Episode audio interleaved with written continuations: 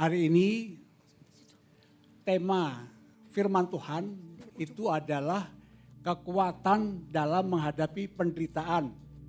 Wah, judulnya itu hebat ya. Kekuatan dalam menghadapi penderitaan. Waktu istri saya nanya, Pak nanti firman Tuhannya judulnya apa, temanya apa. Saya bilang topiknya itu tentang kekuatan dalam menghadapi penderitaan. Terus dia nanya balik, Papa pernah menderita apa? ya, kalau soal menderita saya pikir-pikir, saya bandingkan dengan ya beragam kisah orang yang ada di surat kabar, bagaimana mereka yang di PHK, bagaimana mereka yang kehilangan uh, sanak saudara oleh karena kecelakaan dan sebagainya. Rasanya saya belum pernah menderita semacam itu.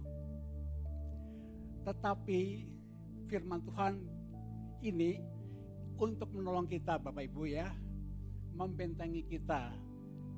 Sehingga kalaupun Tuhan izinkan kita mengalami penderitaan, maka kita akan siap bersama dengan Tuhan memenangkan perlombaan atau penderitaan yang Tuhan izinkan untuk kita alami. Amin. Baik. Ya, sebelumnya kita akan lihat ya bagaimana tujuan penderitaan itu sepertinya apa dari Ibrani 12 ayat 5 sampai 8 saya akan bacakan. Dan sudah lupakah kamu akan nasihat yang berbicara kepada kamu seperti kepada anak-anak. Hai anakku, janganlah anggap enteng didikan Tuhan dan janganlah putus asa apabila engkau diperingatkannya. Karena Tuhan menghajar orang yang dikasihnya dan ia menyesah orang yang diakuinya sebagai anak. Jikalau jika kamu harus menanggung ganjaran, Allah memperlakukan kamu seperti anak. Di manakah terdapat anak yang tidak diajar oleh ayahnya?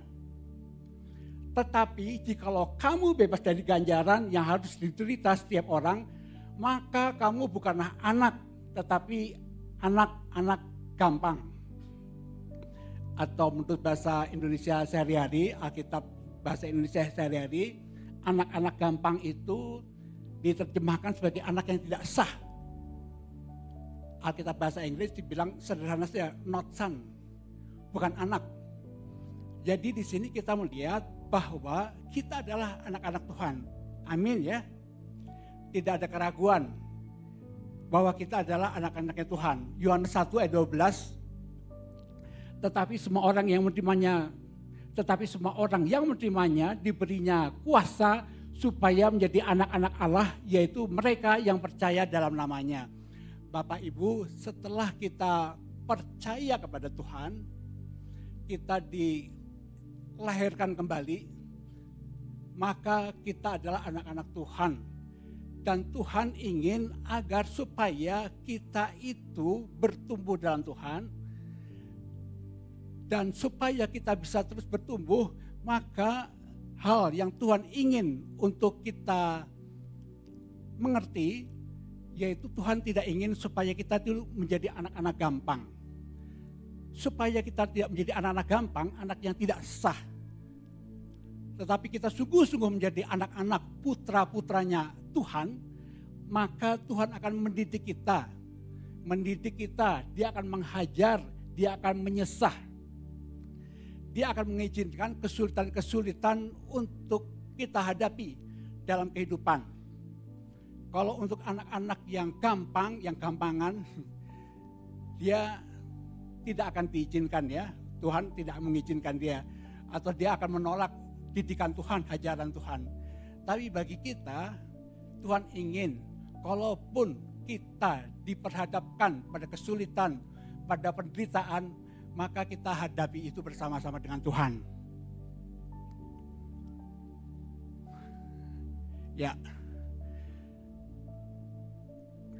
Efesus 4 ayat 13 saya bacakan.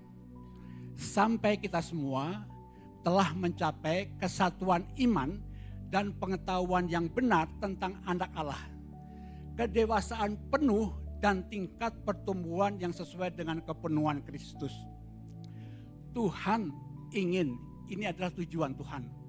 Tujuan Tuhan adalah agar kita umat tebusannya ini kita bertumbuh sampai dengan kedewasaan yang penuh dan tingkat pertumbuhan yang sesuai dengan kepenuhan Kristus. Dulu saya sering belajar dan membaca buku tentang kemah suci atau tabernakel. Dari beberapa buku yang saya baca, kemudian ya saya terinspirasi ya bagaimana salah satu penulis itu menggambarkan, melukiskan bahwa tabernakel ini juga bisa diterjemahkan sebagai bagaimana Tuhan ingin menuntun kita dari orang yang belum bertobat. Jadi Bapak Ibu gambarannya adalah dulu sebelum kita terima Kristus, kita itu ada di luar di luar halaman ini. Setelah kita terima Kristus, di sini itu ada penjaga pintu gerbang. Ada penjaga pintu gerbang. Oh ya, kisah tentang ini itu ada di kitab Keluaran ya. Jadi kemah suci atau tabernakel ini adalah kemah yang Tuhan minta dibangun oleh Musa dan di sinilah kemudian Tuhan bertemu ya dengan para imam melalui awan ya, awan dan tiang api pada malam hari. Uh, kemahnya berbentuk kurang lebih seperti ini. Di sini ada penjaga pintu gerbang. Ini adalah gambaran daripada penginjil. Ketika kita terima Kristus, maka kita masuk ke dalam halaman. Kita menjadi bayi rohani. Di gambarnya ada di bawah ya. Kita menjadi bayi rohani dalam Kristus tetapi Tuhan ingin untuk kita terus bertumbuh. Menjadi remaja, menjadi pemuda-pemudi, menjadi dewasa.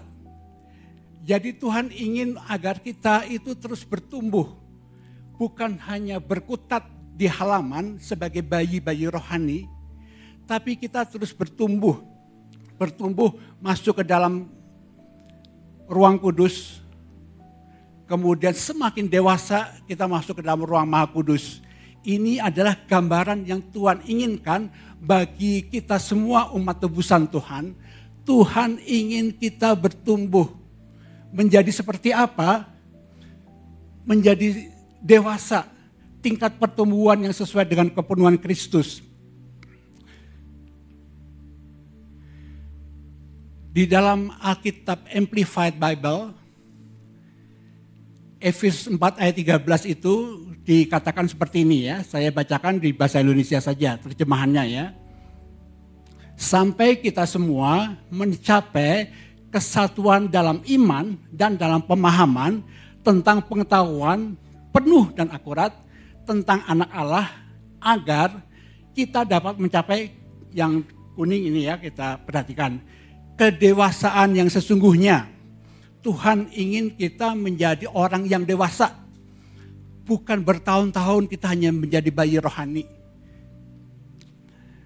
Kedewasaan sesungguhnya itu ada keterangannya adalah kelengkapan kepribadian yang tidak kurang dari standar tinggi dari kesempurnaan Kristus sendiri. Jadi ini adalah ukuran yang Tuhan ingin untuk dicapai oleh umat tebusan. Apakah semua orang akan mencapai itu? Semua orang diharapkan menuju ke situ. Kita bisa menolak. Kalau kita menolak disesah, dihajar, maka kita tidak akan pernah mencapai kedewasaan yang Tuhan inginkan.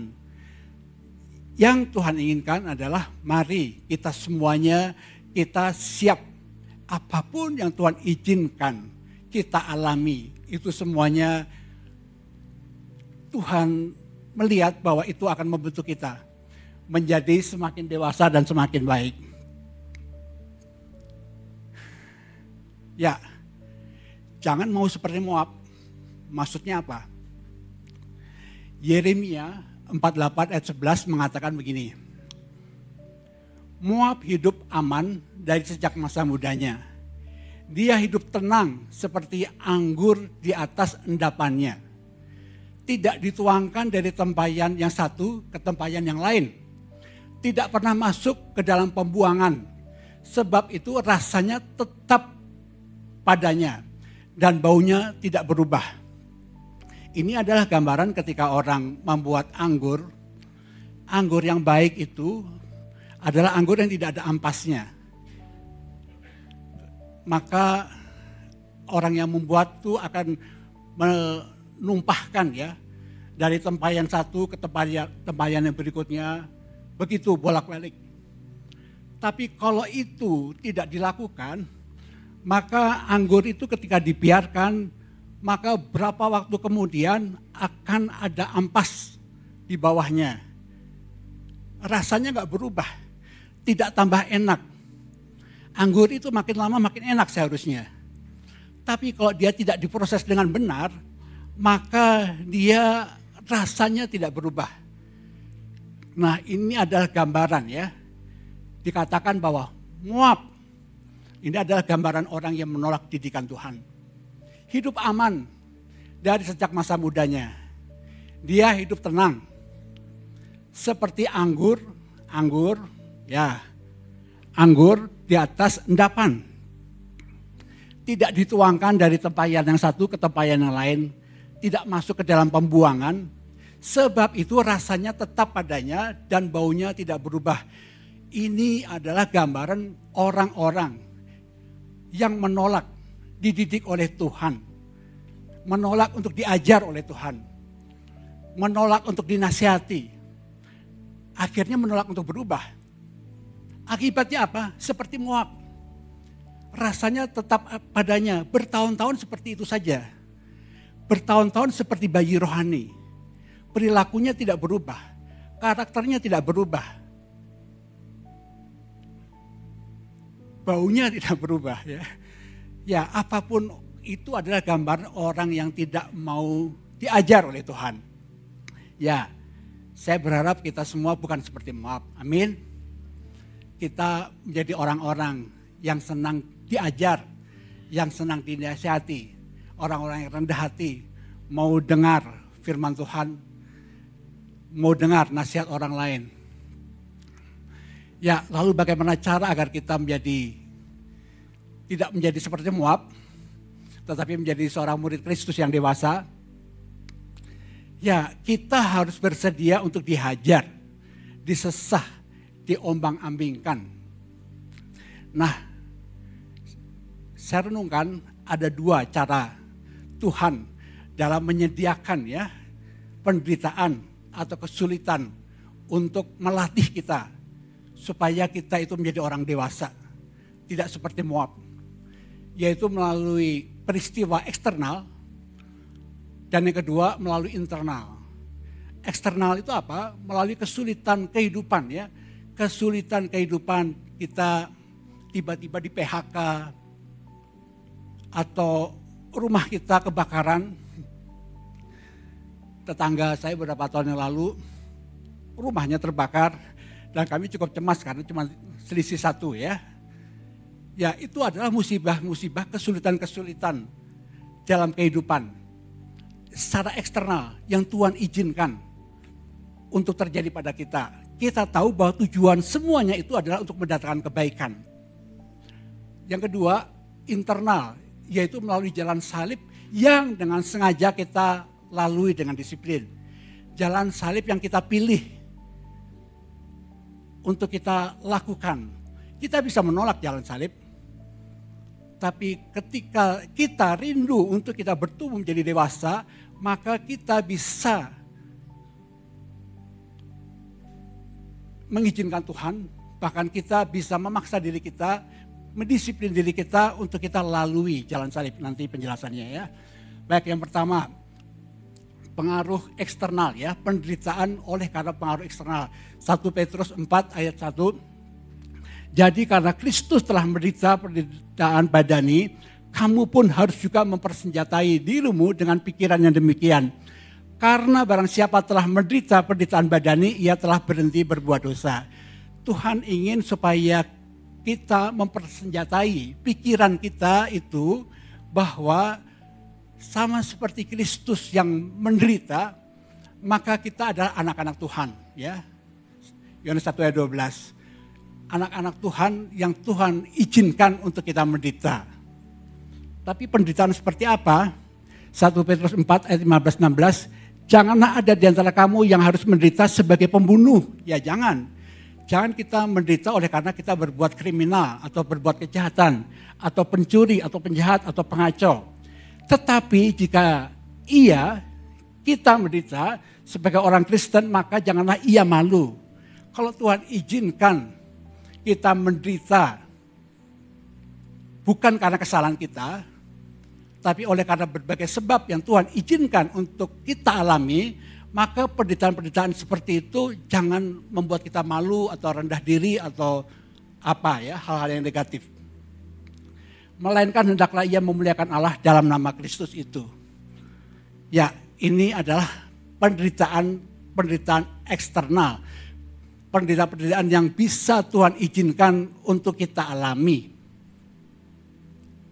Sekali lagi, jangan kita menderitanya oleh karena hal-hal seperti ini ya. Oleh karena kita pengen naik pangkat, maka kita uh, kasakusuk. Kita menyuap ke bagian HRD. Ketika dites nilai kita buruk. Padahal standarnya minimalnya misalkan nilainya adalah 70. Kemudian kita kasih kusuk supaya nilai kita bisa menjadi 85 misalnya. Ya itu cara yang salah. Dan ketika kita ketahuan kemudian kita di downgrade, di demosi, kita harapannya dipromosi di pekerjaan tapi kemudian kita di demosi itu adalah kesalahan kita yaitu kesalahan yang jelas-jelas salah, yang penderitaan yang bukan yang dari Tuhan ya. Ya, ini firman yang saya pikir sudah kita baca, mungkin kita hafal ya. 1 Korintus 10 ayat 13. Janji Tuhan ketika Tuhan mengizinkan kita mengalami penderitaan atau pencobaan pencobaan-pencobaan yang kamu alami ialah pencobaan-pencobaan biasa yang tidak melebihi kekuatan manusia. Ya, seberapa besar pun pencobaan itu, itu adalah pencobaan-pencobaan yang biasa. Sebab Allah setia dan karena itu ia tidak akan membiarkan kamu dicobai melebihi kekuatanmu. Tuhan tidak akan mencobai kita melebihi kekuatan kita Sekalipun ketika kita mengalami rasanya begitu berat, begitu menyakitkan, tapi Tuhan tidak akan mengizinkan, tidak akan membiarkan kita dicobai melampaui kekuatan kita. Pada waktu kamu, pada waktu kita dicobai, ia akan memberikan kepada kita jalan keluar sehingga kita dapat menanggungnya. Ini adalah janji Tuhan. Dan janji Tuhan adalah benar. Ya dan amin. Ketika kita mengalami penderitaan yang Tuhan izinkan, maka 1 Korintus 10 ayat 13 ini adalah tempat kita bisa datang kepada Tuhan. Tuhan aku percaya bahwa engkau mengizinkan aku menderita seperti ini. Ya, tiga tahun kemarin selama COVID banyak cerita-cerita yang ya penderitaan-penderitaan ya khususnya secara ekonomi dan secara kesehatan. Ada orang yang anggota keluarganya sakit bahkan sampai meninggal. Ada yang bisnisnya turun, bahkan ada yang sampai bangkrut, ada yang di PHK karena kantornya nggak kuat lagi harus melanjutkan ya bisnis, yaitu adalah penderitaan. Tapi kata Tuhan, itu ada penderitaan yang biasa. Pada waktu kamu dicobai, ia akan memberikan kepadamu jalan keluar. Sehingga kamu, sehingga kita, kita bersama dapat menanggungnya. Baik, itu adalah penderitaan-penderitaan yang Tuhan izinkan untuk kita alami secara eksternal, dari luar. Nah, bagian yang kedua adalah penderitaan yang diinisiasi secara internal karena keinginan kita untuk berubah menjadi semakin dewasa secara rohani. Jadi ingat tadi ya, yang gambaran tabernakel, Tuhan ingin kita tidak hanya menjadi bayi rohani, tapi Tuhan ingin menjadi kita semakin dewasa secara rohani. Dan untuk itu ada pilihan. Pilihan untuk menjadi dewasa. Matius 16 ayat 24, lalu Yesus berkata kepada murid-muridnya, setiap orang yang mau mengikut aku, ia harus menyangkal dirinya, memikul salibnya dan mengikut aku. Tuhan ingin agar yang pertama secara proaktif. Secara proaktif itu berarti inisiatifnya dari kita. Kita menyangkal diri. Kita memikul salib. Kita mengikut Yesus. Kita bisa menolak itu semuanya. Tapi kalau kita menolak itu semuanya, kita akan seperti muap yang tidak pernah berubah rasanya yang perilakunya, yang karakternya tidak berubah. Tapi ketika kita mau berubah, maka kita bisa proaktif. Kita menyangkal diri, memikul salib, dan mengikut Yesus.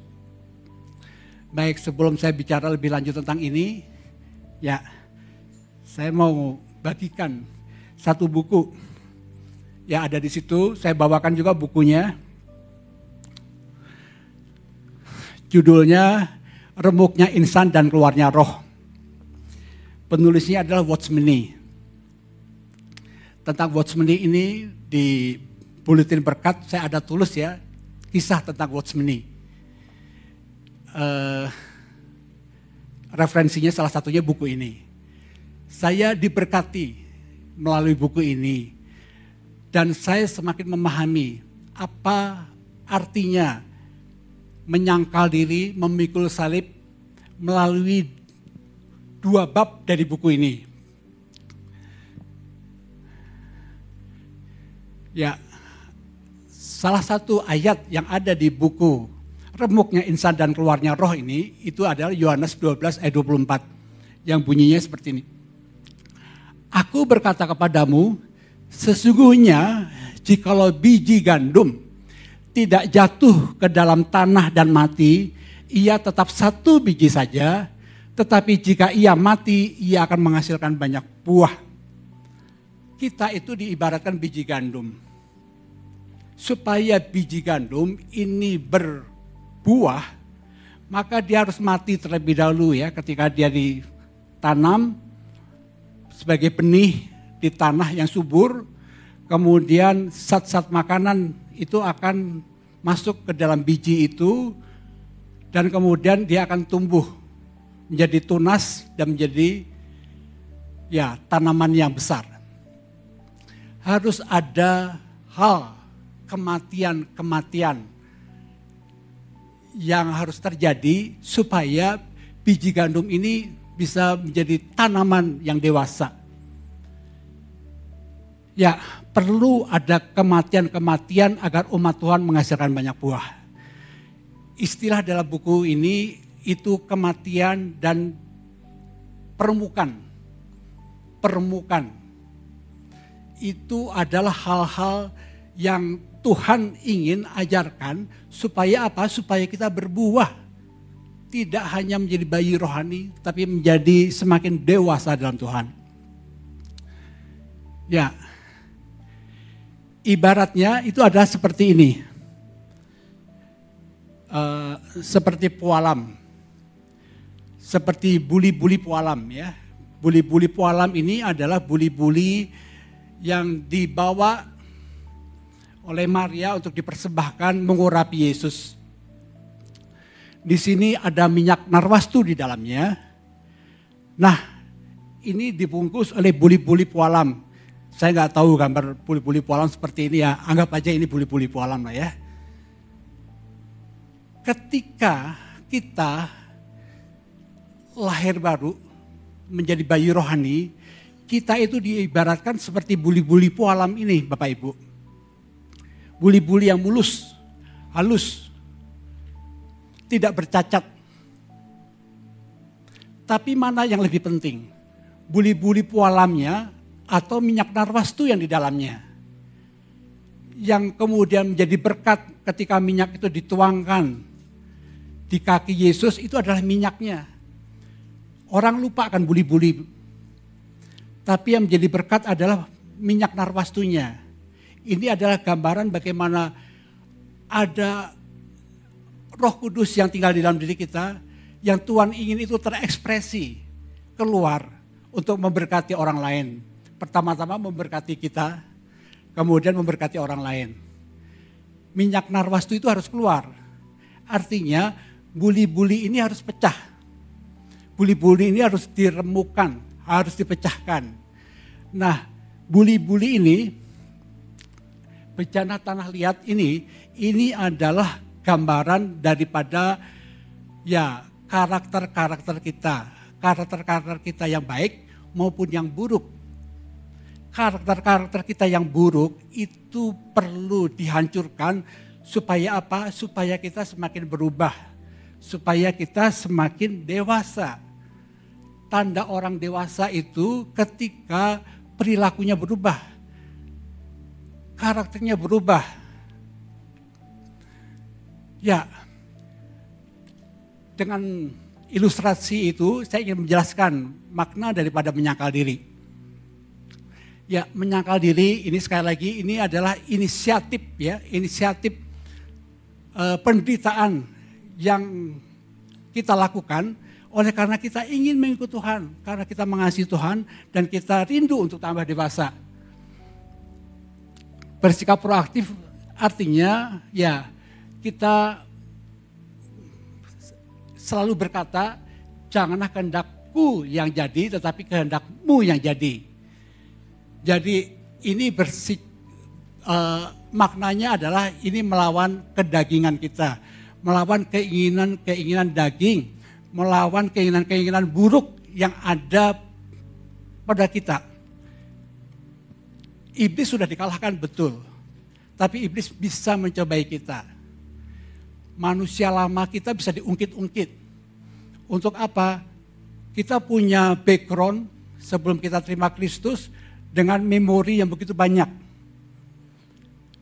Nah Tuhan bisa pakai memori-memori atau ingatan-ingatan kita itu untuk mencobai kita apa yang dulu menjadi kelemahan kita.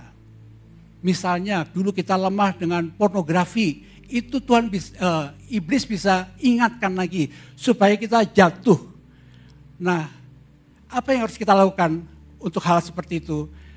Menyangkal diri, menyangkal diri dan mengikut dia, menyangkal diri untuk berkata tidak pada godaan apa pun yang iblis tawarkan kita juga bisa proaktif untuk meninggalkan sifat-sifat buruk yang ada pada kita. Apa pun itu ya.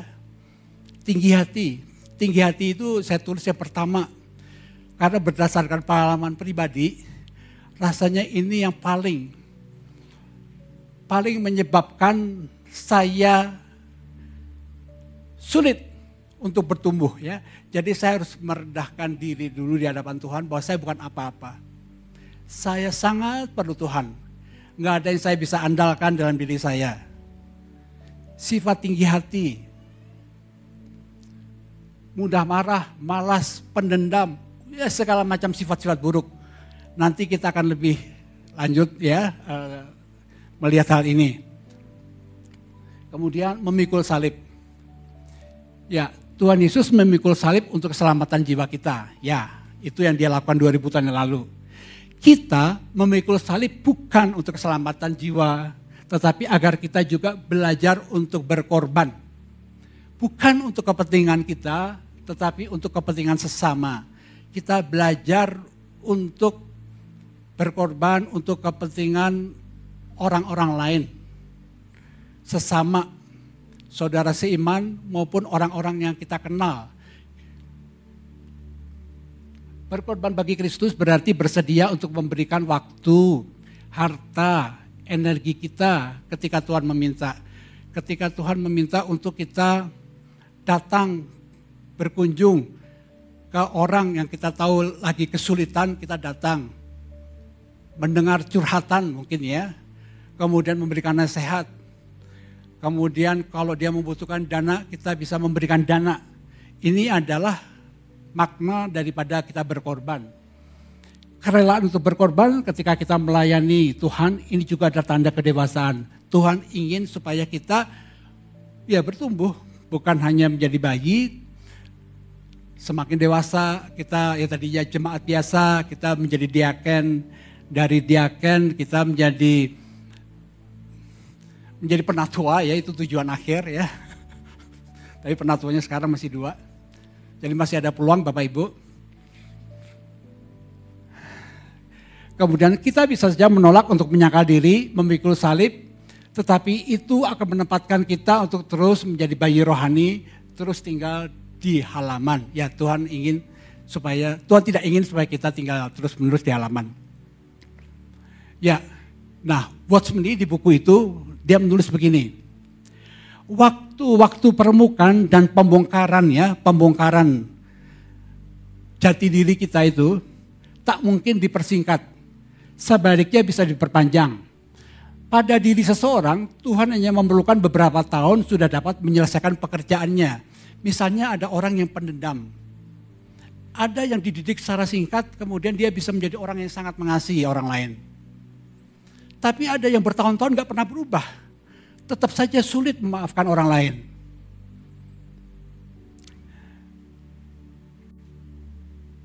Sebaliknya pada diri orang lain, Tuhan memerlukan waktu yang lebih lama. Mungkin 10 tahun, bahkan 20 tahun untuk dapat menyelesaikan pekerjaannya. Yuk mari kita sama-sama menjadi orang yang senang diajar.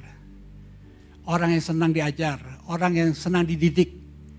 Dengan demikian, ya jangan sampai bertahun-tahun Tuhan mengubahkan perilaku, karakter, sifat kita yang buruk. Tuhan bisa mengajar kita itu melalui lingkungan kita, melalui orang terdekat kita, melalui pasangan kita, melalui rekan sekerja,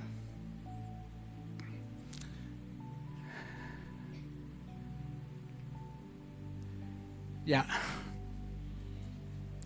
ini singkat saja. Sebenarnya butuh sesi yang panjang untuk menjelaskan ini.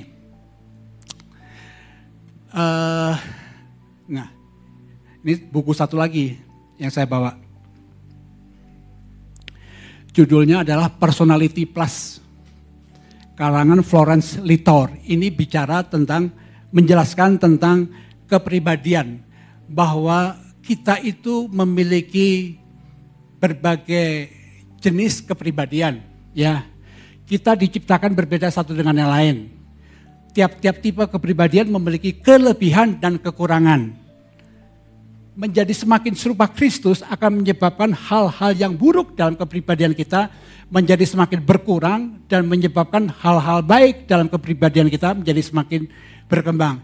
Jadi tujuan kita secara proaktif yaitu kita menemukan apa sih kelemahan-kelemahan dari kepribadian kita. Pertama-tama memang sebaiknya kita mengenali apa tipe kepribadian kita atau temperamen kita. Apakah kita seorang flegmatik? Sebagian besar orang secara statistik itu tipenya adalah flegmatik. Kemudian yang kedua ada sanguin, si pengembira. Ada melankolik, dan ada kolerik. Secara statistik, kolerik itu yang paling sedikit. Nah, ada kelebihan, ada kekurangannya. Saya ingin fokus kita adalah kita meneliti setelah kita memahami seperti apa tipe temperamen kita, tidak ada orang yang 100% sang, sanguin atau 100% flegmatik. Biasanya persentase mana yang dominan. Saya dominan di flegmatik, ada sedikit melankolik.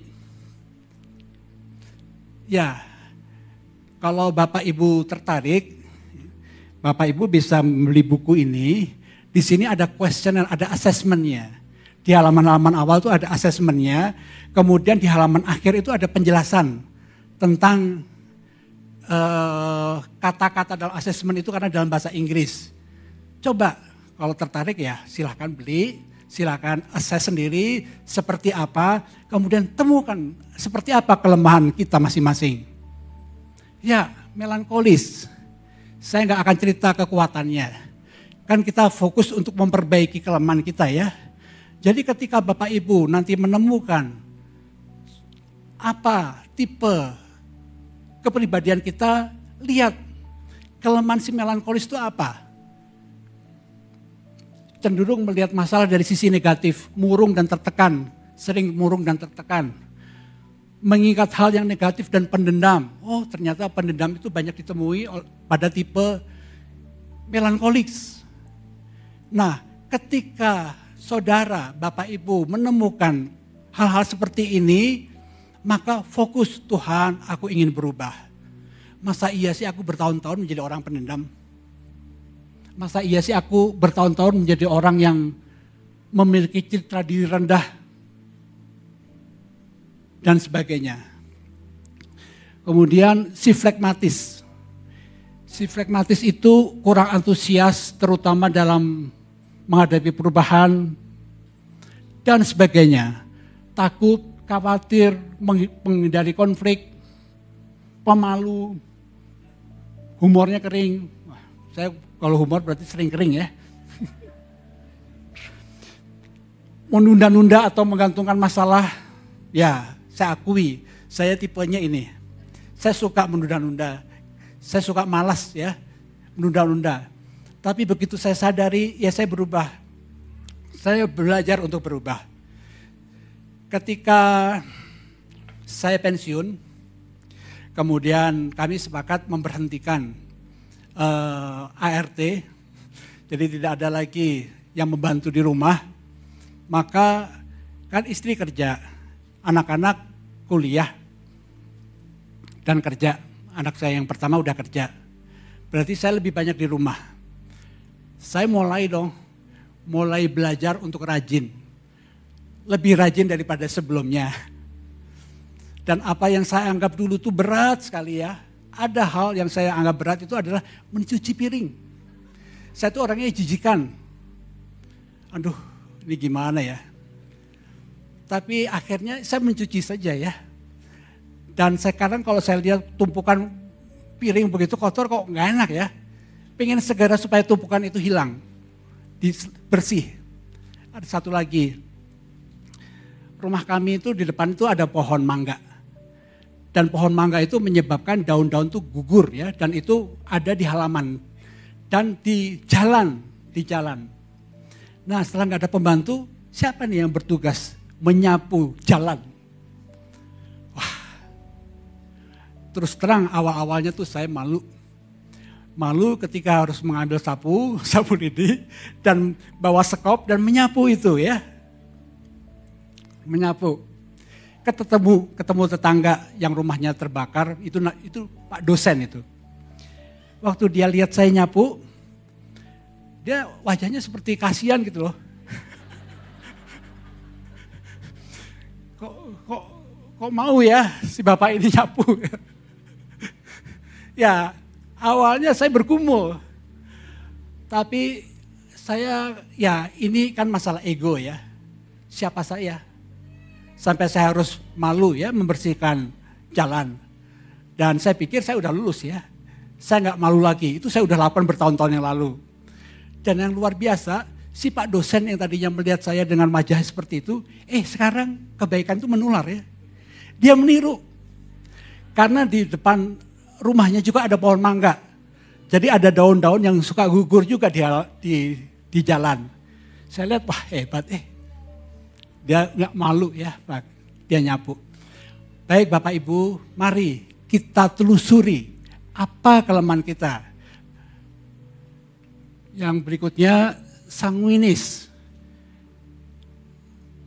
Sanguinis ini suka membesar-besarkan ya.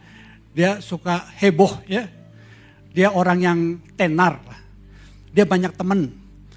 Kalau dia ada itu dia teman-temannya gerombol ya karena orang ini rame tapi biasanya dia itu susah untuk diam. Biasanya tinggi hati juga. uh, saya itu dulu punya bos, ini waktunya sebenarnya udah habis. Sebentar ya, beberapa satu menit. Saya dulu punya bos, bos saya itu tipenya sanguin. Jadi orang seperti ini kemudian uh, saya tahu triknya bagaimana supaya saya kalau ngomong itu dia dengar. Caranya gimana? Dipuji aja. Dia begitu dipuji, senang dia. Sehingga ketika saya ngajuin proposal saya, oke okay, setuju Pak Pram. Jadi ini trik, tapi trik itu sebenarnya kurang begitu baik ya. Tapi inilah si sanguin itu kadang-kadang bisa dibodoh-bodohin. Kemudian psikolerik, ya psikolerik itu banyak ya. Tidak sabar, cepat marah, senang memerintah, dan sebagainya.